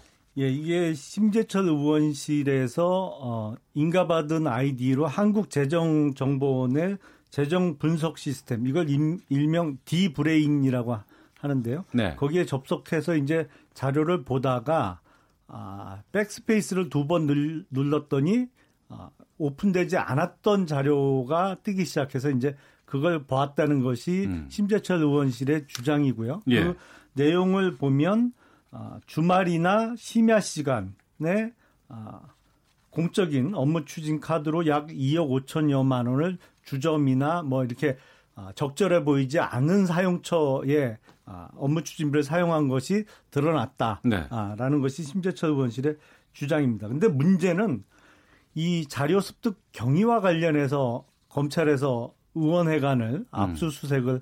했거든요. 네. 근데 한국당에서 지금 야당 탄압이라고 주장하는 것이 예. 비교를 해보면 극명하게 나타납니다. 그러니까 얼마 전에 왜 수도권 택지 개발 정보를 본인의 SNS에 올려서 한번 난리가 났던 그 민주당의 신창현 의원 있잖아요. 예, 있었습니다. 그건 저, 대중에게 공보 공개가 정말 되면 안 되는 정보였는데 그걸 음. 자신의 SNS에 그대로 공개를 해버렸단 말이죠. 근데 예. 이것과 관련해서도 한국당에서 공무상 비밀 누설로 고발을 했는데 네. 신창현 의원과 관련해서 어떠한 압수수색이나 뭐 본격적인 수사가 진행된 게 없어요. 근데 음. 아, 청와대의 부적절한 업무 추진비 그 파일을 공개한 것과 관련해서 바로 그냥 심재철 의원실은 손살같이 검찰에서 압수색을 했기 때문에 네. 이거는 뭐 어, 불균등한 어, 그 야당 탄압이라고 주장할 만한 충분한 소지가 있지 않나 싶습니다. 네, 최민희 의원님. 일단 신창현 의원은 그 내용이 다 공개된 거거든요. 그리고 음. 입수 경위도 다 밝혔 잖아요. 예. 그리고 이제 수사가 진행되니까 압수수색까지 필요가 없는 거죠. 음. 예, 그리고 이 경우는 어, 사실 백스페이스를 두 번 눌렀더니 자료가 떴고 그거를 다운로드 받았다는 게 이해가 네. 되세요? 그렇게 정부 기관의 전산 시스템이 허술할까요? 네. 그러니까 그 경위에 대한 의혹이 생길만 하고요. 그렇기 때문에 조사는 불가피했던 것 같습니다. 음. 글쎄, 근데 제가 알기로는 그 신창현 의원이 공개했던 장, 정보는 그게 대중에게 공개됐던 정보가 아니죠. 그것 때문에 수도권에 한동안 그 난리가 났었는데요. 이게 네. 개발 정보가 미리 센거 아니냐 그래서 땅값도 들썩이고 거기에 결과적으로는 신창현 의원이 보호하고 싶었던 그러니까 수용되지 않기를 원했던 자기 지역구의 일부 토지가 뭐 제외되는 결과도 나왔습니다만 그건 사실관계는 조금 다른 것 같습니다. 네. 그러니까 제 말은 내용이 공개되었다는 게 어, 추가로 신창년 의원이 더 많은 정보를 뭔가 갖고 있다거나 이런 내용이 아니라 음. 내용이 되게 단순한 하나니까 예, 그러니까 예. 압수수색까지 필요 없었다 이런 말씀을 드립니다. 그러니까 앞서 들으셨습니다만 자유한국당의 김성태 원내대표는 심재철 의원의 압수수색 대정부 투쟁에 나설 것 이렇게 발언을 했고 음, 음. 여기에 대해서 더불어민주당의 홍영표 원내대표가 도둑이 몽둥이를 들고 나대는 꼴이다 이렇게 얘기를 했는데 이게 좀 대정부 투쟁까지도 지금 계획하고 있는 상황인가요? 왜냐하면 너무 불균등이 심해요. 어. 검찰은 글쎄 옛날에 그 뭐 권력의 신이녀 뭐 이런 표현을 자주 쓰긴 썼습니다만 요새 네. 검찰은 이면 체면도 없어요. 진짜 누가 봐도 이 속보이는 짓을 이렇게 할 수 있나요? 그리고 음. 적어도 국회의원으로서 정부의 어떤 예산 집행이나 자금 사용과 관련된 문제 제기는 충분히 할 수 있고 해야 되는 국회의원의 책무입니다. 예. 아, 그리고 아니 의원회관의 보좌관들이 무슨 해커들도 아니고 그걸 진짜 본격적으로 해킹을 했겠어요. 음. 정부 부처에서 정보 관리를 부실하게 해놓고는 네. 이거야말로 적반하장이죠. 음. 왜 의원회관을 그렇게 쏜살같이 압수색합니까? 예. 그 최구식 의원의 성관이 디도스 사건이 있었잖아요. 예, 예, 예. 그리고 뭐 사실 해킹을 안 했다면 뭘 그렇게 또 대응하실 필요가 있겠습니까? 해킹 안 한 게 밝혀지기 위해서라도 음. 사실 수사를 제대로 하시는 게 나은 것 같고요. 결과를 볼 때는 어 그리고 이게 이제 두 가지 측면이 다 있습니다. 이 이제 입수한 자료가 이건 이제 예입니다. 불법적으로 네. 입수했다면 이 불법적 입수 경로가 있는지 밝히는 건 해야 될 일이고요. 별개로 이제 내용이 공개됐는데 네. 이게 문제가 있다면 이건 이제 이게 법정은 아니지만 또 다른 정치적인 책임이 따를 것 같습니다. 음. 그런데 지금 이제 밝힌 내용을 보면 본래 이제 제일 중요한 걸 처음에 밝히거든요. 네. 국회의원들이. 네. 음. 근데 심재철 의원이 밝히신 내용을 보면 어 이게 원래는 그 카드가요. 네. 그런 공적인 카드는 유흥업소에서는 결제가 안 되게 되어 있습니다. 클린 카드라고 하죠. 네, 네. 예, 결제가 안 되게 되어 있고 어, 시간도 술집 같은 것은 유흥주점 같은 경우는 일정 시간 이상 쓰면 그게 결제가 안 돼서 그건 불가능한 얘기고 어. 그다음에 좀 목록이 나온 거 보면 그 내용이 어떤지 좀 들여다봐야 될 것 같습니다. 일단 청와대에선 부적절한 사용을 부정하고 있기 때문에 그 예. 규칙에 따라 사용했다면 문제가 안 되는 것이거든요. 음. 그래서 지금은 그 내용에 대한 검토도 네. 불가피한 상황인 것이죠. 예. 예. 그 심재철 의원이 그 공개한 업무 추진비 좀 그 잘못 사용한 내역들은 어떻게 보셨어요?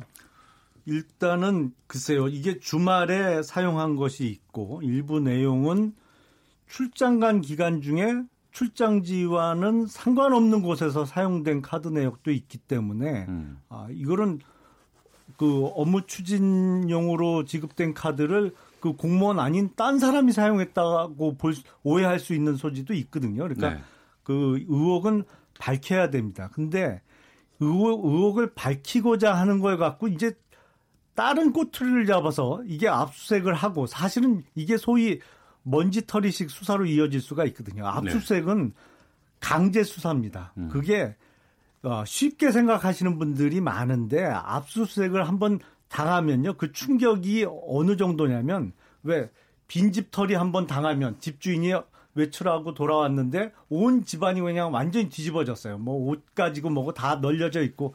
근데 그 정도 사실은 충격이거든요. 네. 이거를 정부가 잘못한 걸 밝히고자 했다고 해서 이렇게 강제 수사에 나서서 한다 그러면 글쎄요. 이거는 권력 행사에 심각한 문제가 있는 것이죠. 근데요, 그 예. 생각이 예. 어떻게 보면 국회의원의 특권의식일 수도 있어요. 음. 이런 일이 민간이나 회사에서 벌어졌다면, 예를 들면 KBS에서 만약에 이런 불법으로 다운로드 했다, 해킹, 혹시 해킹했을지 모른다, 이런 게 밝혀졌으면, 이거는 더 심한 문제로 다 압색하고 그러거든요. 그러니까 알겠습니다. 그러니까 국회의원들도 특권의식을 좀 버리셔야 돼요. 예. 자, 오태훈의 시사본부 각설하고 함께하고 있습니다. 아, 미국에서 돌아온 홍준표 전 대표가 정계 복귀에 이어서 차기 전당대회 출마 가능성 높다 이런 관측이 지금 나오고 있습니다. 비대위 고민이 커지고 있다고 하던데 어떻게 보십니까? 그래서 저는 왜 고민하는지 모르겠습니다. 그러니까 어, 대한민국 국적을 가진 사람이 미국 놀러 갔다가 귀국하는 것을 막을 방법이 없고 예. 아직 자유한국당의 당적을 가진 사람이 뭐 어찌 됐건 어, 전당대에 출마하겠다는 것을 막을 방법도 없어요. 그걸 네. 막으려면 당적을 못 갖게 해야죠. 음, 네. 사실은 뭐 출당 조치를 하거나 하면은 가능한 것이죠. 근데 비대위에서 고민하는 것은 아마도 그거 같아요. 이제 전당대회도 선거니까 선거에서 네. 가장 중요한 것은 선거 구도거든요. 음. 그러니까 홍준표 전 대표가 전당대회에 출마할 경우에 그 유불리 소위 자기네 쪽에서 만들고 싶은 차기 당대표와의 이 표 계산에서의 유불리 때문에 계산한 좀 고민하는 것이 아닌가 싶습니다. 예. 자기네들이 만들고 싶은 그 후보는 누구예요, 그러면? 아, 그건 뭐 몇 명 주자가 있겠죠. 거기서 어, 의논해서 정하겠죠. 뭐. 예. 그리고 그 어, 추석에 뭐 문재인 정부에 대한 청와대에 대한 의견들 말고 민주당에 대한 여러 가지 얘기들도 많이 좀 들어보셨을 것 같아요. 지금 민주당의 정체성에 대해서 아니면 민주당의 방향에 대해서 좀 어떤 얘기들 입장들 많이 좀 나오는 게 있습니까? 민주당보다는 대통령에 집중되고요. 네, 네 민주당 지지율은 대통령 지지율과 연동되어서 음. 그러니까 민주당에 대해서까지 막 분석하고 이런 분들은 사실 소수이죠. 네. 네 그래서 이제 문재인 대통령이 잘하고 계신다고 보기 때문에 음. 어, 남북 정상회담 관련해서 혹은 대통령 지지율이 굉장히 많이 올랐잖아요. 예. 그러다 보니 이제 한쪽에선 민, 민주당 지지자들은 대통령을 잘 보좌하라는 압력이 센 음. 거고. 예, 예. 그다음에 자유한국당 지지자들께서는 사실 요즘은 그렇게 의견을 많이 말씀을 아직도 안 하세요. 어. 예, 그래서 그쪽 또한 아주 열성적인 분들이 SNS를 통해서 입장을 내는 것이죠. 예. 예. 자유한국당 쪽에 하나 더 여쭙겠습니다. 네. 김진태 의원 포함해서 친박 의원 6명이 황교안 전 국무총리를 만났다고 해요. 네. 전당대회 출마를 요청했다고 하는데 또 황교안 전 총리도 긍정적으로 답했다는 보도가 나오고 이 카드는 또 어떻게 보세요? 워낙 지금 한국당에 사람이 없으니까요. 예. 아, 근데 황교안 전 총리는 제가 보기엔 가능성의 카드라고 생각을 합니다. 왜냐하면 황교안 전 총리가 관료 생활은 오래 했지만 실제로 정치를 해본 적은 없거든요. 그러니까 네. 이게 완전히 흥할 수도 있지만 완전히 망할 수도 있는 카드거든요. 왜냐하면 정치권에 적응 못하면 그냥 망하는 거거든요. 그러니까 음. 마치 지난 대선 때 반기. 반기문 카드가 연상됩니다. 그러니까 네. 많은 사람들이 가능성을 높게 뒀지만 얼마 못 가서 중도 포기했잖아요. 근데 음. 그건 음. 개인 역량 또 정치권에 얼마나 잘 적응하느냐의 문제이기 때문에 네. 아, 지금 안 그래도 인물난을 겪고 있는 한국당 입장에서는 황교안 전 총리의 카드는 정말 가능성 100%부터 0%까지 모든 게 다 가능한 정말 가능성의 카드가 아닌가 싶습니다. 예. 그러니까 어, 본인이 지지하는 그러니까 의원들의 입장에서는 자유한국당의 의원들의 네. 입장에서는 어 내가 저 좀 지지하는 사람들께 참 가는 것보다는 여기저기 있는 사람들 다 찾아보고 있는 중 같아요. 인물 아니라고 말씀하시는 거 들어보니까. 왜냐하면 제가 알기로 김진태 의원 같은 경우에 얼마 전까지만 해도 본인이 전당대회 출마할 의사를 좀 비쳤었거든요. 예. 근데 어, 황교안 전 총리의 출마를 김진태 의원도 권유를 한 건지 아니면 동석을 했던 다른 의원들이 권유를 한 건지는 잘 모르겠습니다만 지금 소위 당권을 쥐고 있는 한국당의 이제 아, 당권파들이 차근차근 준비를 해 나가니까 음. 비당권 비당권파 입장에서는 대안을 찾을 수밖에 없는 상황이죠. 네. 최민희 의원님. 네. 이해찬 대표의 사임으로 공석이 된 노무현 재단 새 이사장에 유시민 전 보건복지부 장관이 내정됐다는 보도가 나왔습니다. 네. 어, 이해찬 대표가 요청을 했고 유시민 작가도 수락을 했나요? 네, 그런 것으로 알고 있고요. 예. 이두 분은 이 문제에 있어서는 서로 좀 발목을 잡는 관계가 된 것 같습니다. 이해찬 대표께서 출마하실 때 대표 선거에 음. 그때 참 많이 망설이셨 거든요. 실제로 네. 알려진 대로. 네. 그런데 네. 그때 유시민 작가가 음. 마지막 봉사로 생각하고 하셔야 된다 이런 의견을 강력히 전했다고 합니다. 아, 그래요? 발목을 잡았군요.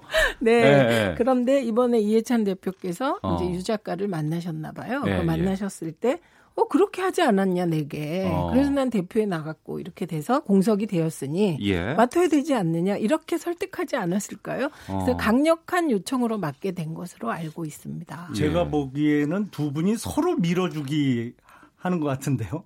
아, 이것을 계기로 해서. 근데 그거는 밀어주기라고 표현하신 곤란한 게 유 작가는 음. 노무현 재단 이사장으로 모시고 싶어서 많은 분들이 애썼는데 네네. 안 됐거든요. 예. 근데 이해찬 대표께서 어. 그러니까 어 그랬는데 왜 이러냐. 그러니까 안 맡을 수가 없었겠죠.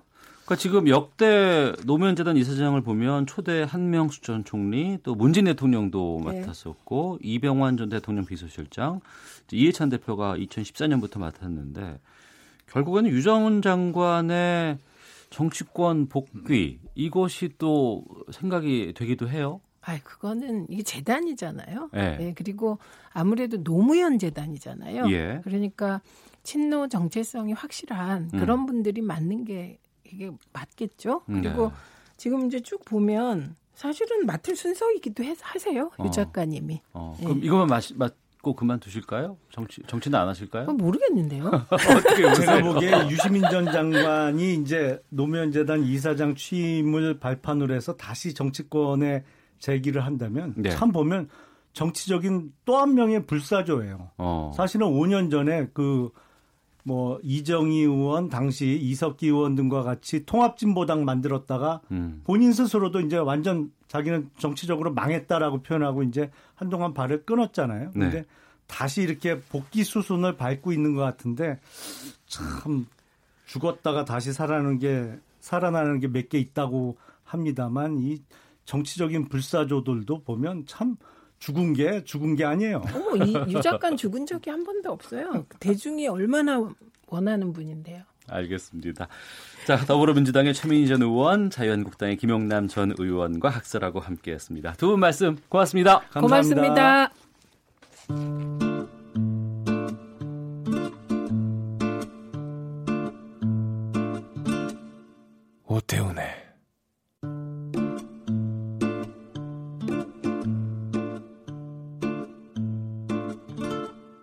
시사본부.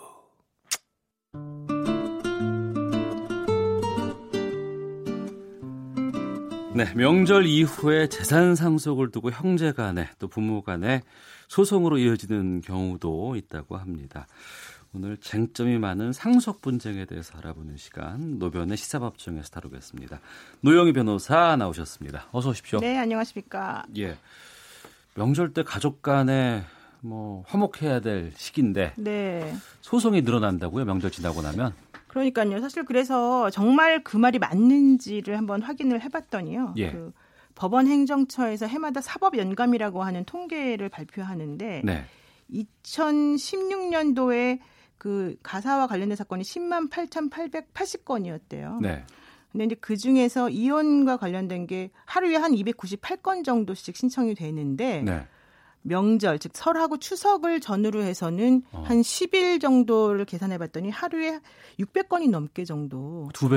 네, 두 배 정도 어. 그렇게 신청이 되더라. 예, 그래서 예. 우리가 혹 알고 있었던 정말 명절 때가 되고 나면 싸움으로 번진다는 그 말이 맞는 것으로 음. 사실은 좀 나온 것 같습니다. 네. 어, 부부 간의 이혼 소송도 늘고 또 가족 간의 분쟁들도 좀 많이 있다면서요? 네, 그렇습니다. 사실 좀 놀라운 사건 중에 하나가 뭐냐면은 보통 어, 가사 사건 그러면은 어, 뭐, 이혼을 사실 많이 생각하실 텐데요. 이혼 말고 상속도 이제 문제가 되잖아요. 음. 그리고 또 중요한 게 내 자식이냐, 남의 자식이냐, 이런 걸 또 따지는 소송이 있어요. 친생자 아, 그, 부인의 소송이 아, 예, 있어요. 예, 예. 어쨌든 근데 그런 거 이외에 매우 놀랍게도 음. 1만 5천 건 정도 되는, 그러니까 만, 정확히는 1만 5,549건입니다만은. 네. 이게 무슨 사건인지 아십니까? 뭘까요? 보호 사건이라 그러는 거예요. 예? 보 호 사건. 보호 사건? 그러니까 가족끼리 폭행을 저질러서 예.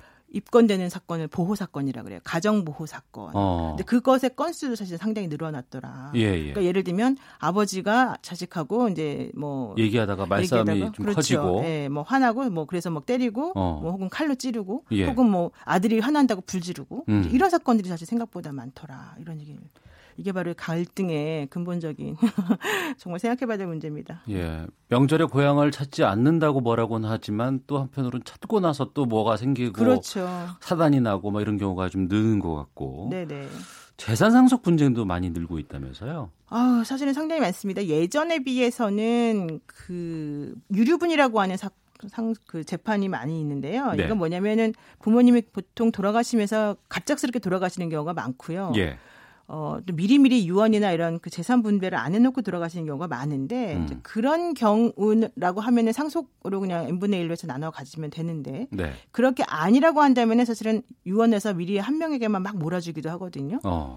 그러면은 그것에서 혜택을 받지 못한 나머지 사람들이 예. 왜 나는 안 주냐 이러면서 이제 싸우는 게 바로 유류분 소송이라고 하는 건데 음. 이제 그런 소송도 예전보다는 훨씬 건수가 늘었습니다. 네. 예전에는 그냥 부모님이 유언으로 뭐 큰아들에게 몽땅 몰아주겠다라고 하면 그대로 그냥 아 아버지의 뜻이 그런데 내가 뭐 이해해야지라고 했지만 이제 안 그래요 사람들이 음. 어, 특히 딸들이 이제 보통 이름 소송을 많이 하는데요. 나에게도 재산을 받을 권리가 있다. 어. 적극적으로 행사하시는 것 같습니다. 예. 만약에 좀 유형을 좀 보겠습니다. 네. 돌아가신 분이 이제 유언을 남기지 않았다고 했을 때 네네. 네. 남은 가족들의 재산 분할은 지금 어떻게 돼 있죠 법적으로? 그러니까 이제 기본적으로는 상속이라고 하는 것이 예, 있는데요. 실질적으로는 어, 만약에 배우자가 있는데 자식이 없다. 네. 그런데 부모님이 살아계시다. 그러면은 부모님하고 배우자하고가 같이 상속을 받게 되는 것이고요. 동등하게. 네, 이 중에서 부인의 그러니까 배우자의 상속분이 부모의 상속분보다 0.5가 많습니다. 0.5가 더 네, 많아요. 그리고 어. 만약에 부모님은 뭐 살아계시다 말든 간에 나에게 자식이 있다 그러면 어. 자식과 부인 혹은 남편이 상속을 받게 되는데 예. 이때도 역시 자식보다 부인이나 남편의 상속분이 0.5가 많습니다. 그러니까 음. 보통 1.5대 1대 1 뭐 이런 식으로 보통 표현하는데요. 네. 그러니까 기본적으로는 누구 명의든 간에 원래 부부간에 공동으로 형성된 재산이기 때문에 배우자에게도 사실은 상당한 기여가 있다라고 판단하기 때문에 이런 일이 벌어지는 건데 음. 지난번에 법무부에서 시도하려다가 한번 실패한 게 있는데 예. 뭐냐면은 일단 무조건적으로 50% 전체 상속 재산 중에 50%를 배우자에게 주자. 음. 이런 제안을 사실은 법무부에서 한번 했었었어요. 예. 그러다가 그게 이제 좌절되긴 했었습니다만은 이 부분에 대해서는 조금 바뀌어야 될 가능성이 좀 있습니다. 사실은 그래서 어.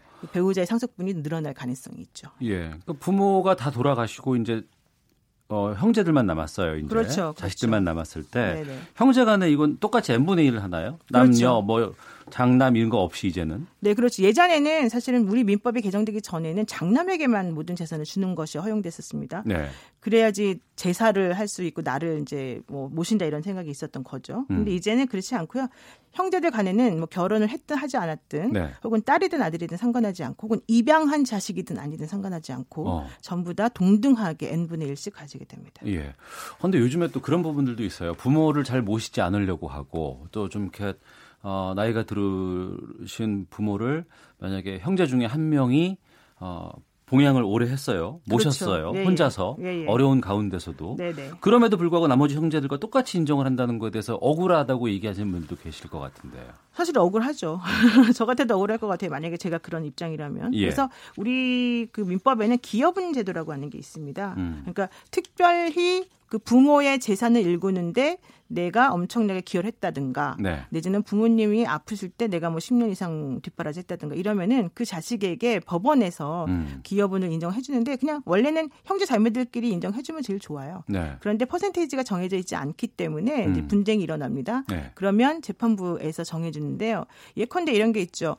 어, 대학교를 졸업한 아들이 있고 그 아들에게 엄마 아빠가 어, 이제 대학교 학비 다 대줬을 것이고, 그 다음에 직장 다닐 때 집도 하나 마련해 줬습니다. 어. 그랬는데 한 아들은 고등학교밖에 안 나왔어요. 공부를 네. 이제 못했나 보죠. 어쨌든 간에 고등학교 나와가지고 그 아들은 그때부터 아버지의 장사를 도와서 아버지의 음. 재산이 원래는 한 1억 정도 됐었던 것을 어, 열심히 노력해서 50억을 만들어놨어요. 네. 그러면은 아버지가 돌아가실 때 나머지 재산 50억을 형하고 나하고 똑같이 나눠라. 음. 그러면 기분 나쁠 거 아닙니까? 음. 그래서 그런 경우에 예를 들면 50억 중에서 이 둘째 아들이 차지하는 그 이런 그 재산의 형성에 관련된 기여가 얼마나 되느냐 네. 이런 것들을 이제 구체적으로 따져서 재판부에서는 보통 나눠줍니다. 네. 이번 명절에 이제 시골 내려가서 네네. 부모님께 살아계실 때 미리 좀 나눠주시죠. 이렇게 주장하는 자식들도 있었을 것 같아요. 네, 그러면 부모님 되게 기분 나빠하십니다. 그러니까요. 그 예, 나보고 빨리 죽으란 얘기냐 막 이러잖아요. 네. 예. 그래서 보통 이런 얘기가 있어요. 미리 주면 굶어 죽고 반만 주면 시달려 죽고 안 주면 맞아 죽는다. 어. 이런 얘기가 있는데요. 예. 저는 그럼에도 불구하고 미리 주시라 이런 음. 얘기를 지금 하고 싶고요. 특히 이제 그 우리나라에서 인정되는 유언의 방식은 딱 다섯 가지가 있습니다. 네. 이게 1065조 민법 1065조에 나오는 건데 네. 자필로 부모님이 쓰시는 거예요. 내가 누구누구에게 얼마 누구누구에 어떤 거 이런 음. 식으로 음. 또 녹음하는 게 있고요. 네. 그다음에 공정증서라고 해서 작성하는 게 있고 비밀증서 그리고 구수증서라고 하는 이 다섯 가지 방식 이외에는 네. 유언이라고 하는 건 사실은 아무런 효력이 없어요. 나머지는 다 무효가 돼요. 어. 그러니까 그 유언의 방식을 여러분들이 미리 다 알고 계시고 예. 그 유언의 내용도 좀 미리 확인을 해 놓으시는 게 제일 좋은데요. 어. 사실은 그렇게 해야지만 나중에 뭐 세금 문제도 조금 정리가 될 수 있고 예. 또 형제들 간의 분쟁도 조금 막을 수 있다 이런 어. 생각입니다. 근데 이제 재산과 관련해서 부모 자식 간에도 솔직히 막 여러 가지 얘기도 많고 분쟁도 많다고 하는데 그렇죠. 미리 살아계실 때 이렇게 재산을 정리해서 이건 반은 뭐 누가 갖고 반은 누가 갖고 이렇게 정리를 해주면 나중에 이제 내가 정말 힘들고 어려울 때 나몰라라 해버리면 어떡하죠? 그러니까요. 네. 그래서 아, 버지 어머니들은 잘 안 줄라 그러죠. 자식들을 잘못 믿어서. 그렇지만 이제 그럼에도 불구하고 음. 그 실질적으로 이제 부모님을 요즘엔 뭐 고려장 비슷하게 그냥 내버리는 자식들도 있다고는 하는데 네. 이제 그런 것들을 우리가 좀 고려해서 재산이라고 하는 것은 내가 반드시 자식에게 주어야 된다라고 하는 그런 개념을 좀 버리고 예. 내가 살아생전에 편하게 쓰고 음. 남는 거 있으면 주는 이런 식으로 생각하시는 게 제가 보기엔 맞을 것 같아요. 왜냐하면 본인의 삶의 질이 더 중요하지 않겠습니까? 예. 그러니까 미리 안 주는 게 낫다?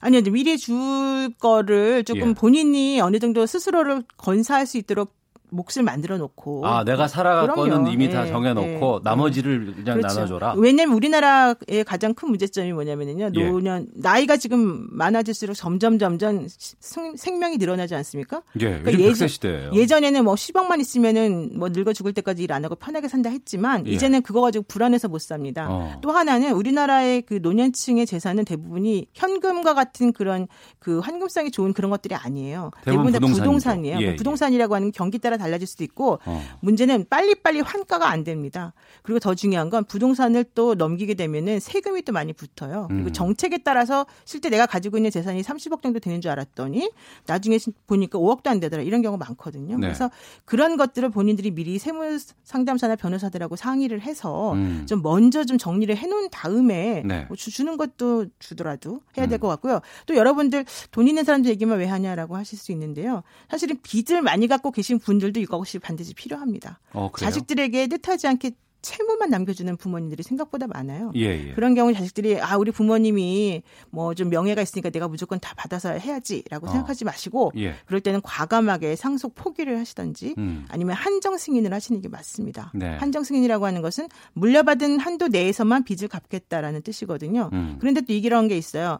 그 예를 들면 부모님이 돌아가시면서 채무가 너무 많아요. 음. 그래서 아들 딸은 다 상속 포기를 해버렸어요. 네. 그러면은 그 다음에 상속이 어디로 넘어가냐면 반계혈 쪽으로 넘어가거든요. 예. 그러니까 뭐 큰아버지나 작은아버지나 이런 사람들의 그 자식들한테까지 다 넘어가는데 어. 그분들은 사실 나의 그 뭐 큰아버지 작은아버지가 재산이 있는지 빚이 있는지 모르는 상태에서 갑자기 내가 재산을 딱 떠게 되는 거예요 채무를 음, 음. 그런 사람들을 깜짝 놀라죠 예, 그래서 예, 예. 그런 사람들을 위해서는 단순 상속 포기하지 말고 한정 승인하시는 게 맞죠. 어. 근데 그게 한 번 건너서 이제 관계이기 때문에 나는 그 돌아가시는지도 잘 모르는 경우도 있을 그렇죠. 수 있고 요즘 같은 경우에는 그렇죠. 예. 그럼 나중에 난 포기도 안 하고 인양 있다가 갑자기 나한테 빚이 넘어온 경우도 있지 않을까요? 바로 그겁니다. 원래는 그 상속을 받을지 말지를 결정하는 게 이제 사망일로부터 한 3개월 안에 하게끔 되어 있고요. 네. 이제 한정 승인 같은 걸 하려면은 법원에 신청서가 구비되어 있는데 신청서에 양식을 좀 적어서 음. 현재 뭐 빚이 얼마인 걸로 알고 있고 채무 얼마인 걸로 알고 있으니 이 한도 내에서 나에게 한정 승인하도록 허가해 주세요라고 법원에 내는 거거든요. 네. 네. 그런데 일가 친척이나 조카들은 그걸 모르잖아요. 그런 사람한테 딱 상속이 왔다고 해서 무조건적으로 그 사람 보고 다 모두 다 너 3개월 지났으니까 다 내라 이렇게 할 수는 없어요. 음. 그래서 그럴 때는 법원에 소명을 하시면 됩니다. 네. 내가 이러이러해서 이러이러한 상황을 몰랐는데 이제분이 나에게 빚이 상속되어 있더라. 이거는 너무 부당하니 나에게 상속을 포기할 수 있는 기회를 주십시오. 즉 기한을 늘려 주십시오라고 하면요 넘겨 줍니다. 예. 화목해야 할 명절 추석이 끝나고 나면은 연휴 끝나고 나면 이렇게 소송도 많아지고 재산 분쟁도 많아지고 이혼율도 높아진다고 하니까 참 걱정인데 소송 없는 명절 보내면 어떻게 하는 게 좋을지 30초 정도 말씀해 뭐, 주세요. 기본적으로는 기대를 하지 마십시오. 자식끼리 부모끼리 기대하는 순간 모든 것이 다 화가 되어 돌아옵니다. 예. 모든 걸 포기하시고 그냥 내가 좀 손해 보고 말아야 된다라고 음. 생각하시고 사는 게 제일 좋습니다. 네. 그리고 가장 좋은 소식은 요즘엔 이혼 사건 수가 좀 많이 줄었습니다. 아 그래요? 예, 다만 항원 이혼의 수가 조금 늘어났다는 거 그게 어. 좀 안타깝지만 예. 어쨌든 중요한 건 이혼이 점점 줄어들어요. 근데 왜 그런지 아세요? 왜요? 결혼을 안 하니까. 아 결혼 자체를 안 하니까 이혼도 네, 주는군요. 네. 알겠습니다. 자, 노변의 시사법정 노영희 변호사와 함께했습니다. 오늘 말씀 고맙습니다. 네, 고맙습니다. 네, 오태훈의 시사본부 오늘 여기서 인사드리겠습니다. 내일 오후 12시 20분에 다시 인사드리겠습니다. 내일 뵙겠습니다. 안녕히 계십시오.